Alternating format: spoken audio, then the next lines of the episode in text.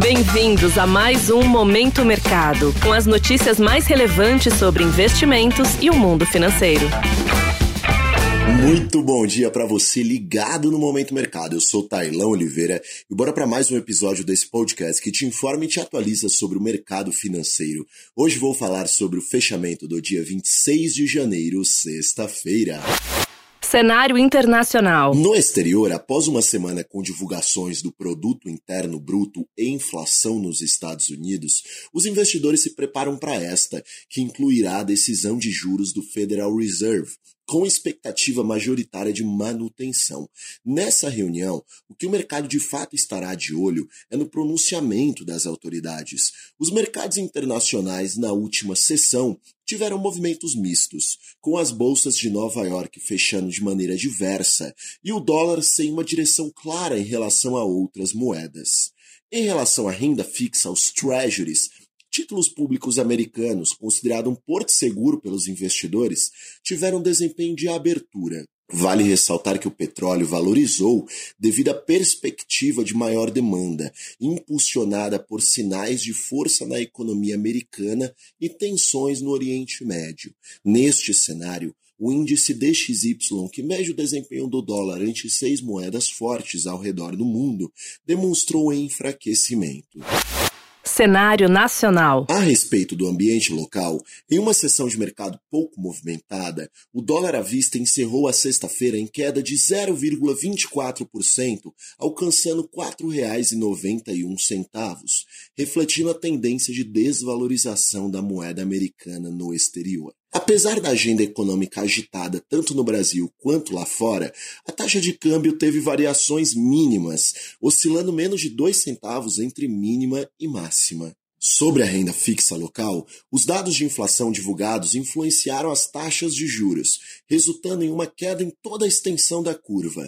O IPCA 15 contrariou as expectativas, arrefecendo para 0,31%, abaixo da mediana das estimativas, que era de 0,47%. Esse descompasso se deveu principalmente à queda de 15% nos preços das passagens aéreas, com um impacto significativo de 0,16 ponto percentual no índice.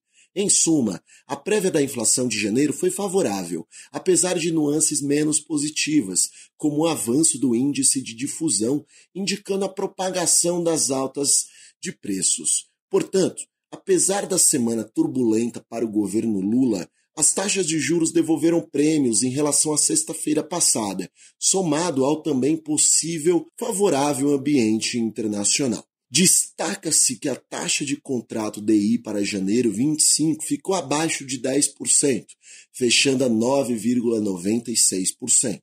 Sobre a bolsa de valores, o Ibovespa teve um desempenho positivo, impulsionado pela contribuição significativa das ações da Vale e Petrobras. Por volta das 14 horas, o índice atingiu a máxima da sessão, alcançando 129 mil pontos, após a notícia de que o ex-ministro da Fazenda, Guido Mantega, renunciou a qualquer cargo na Vale.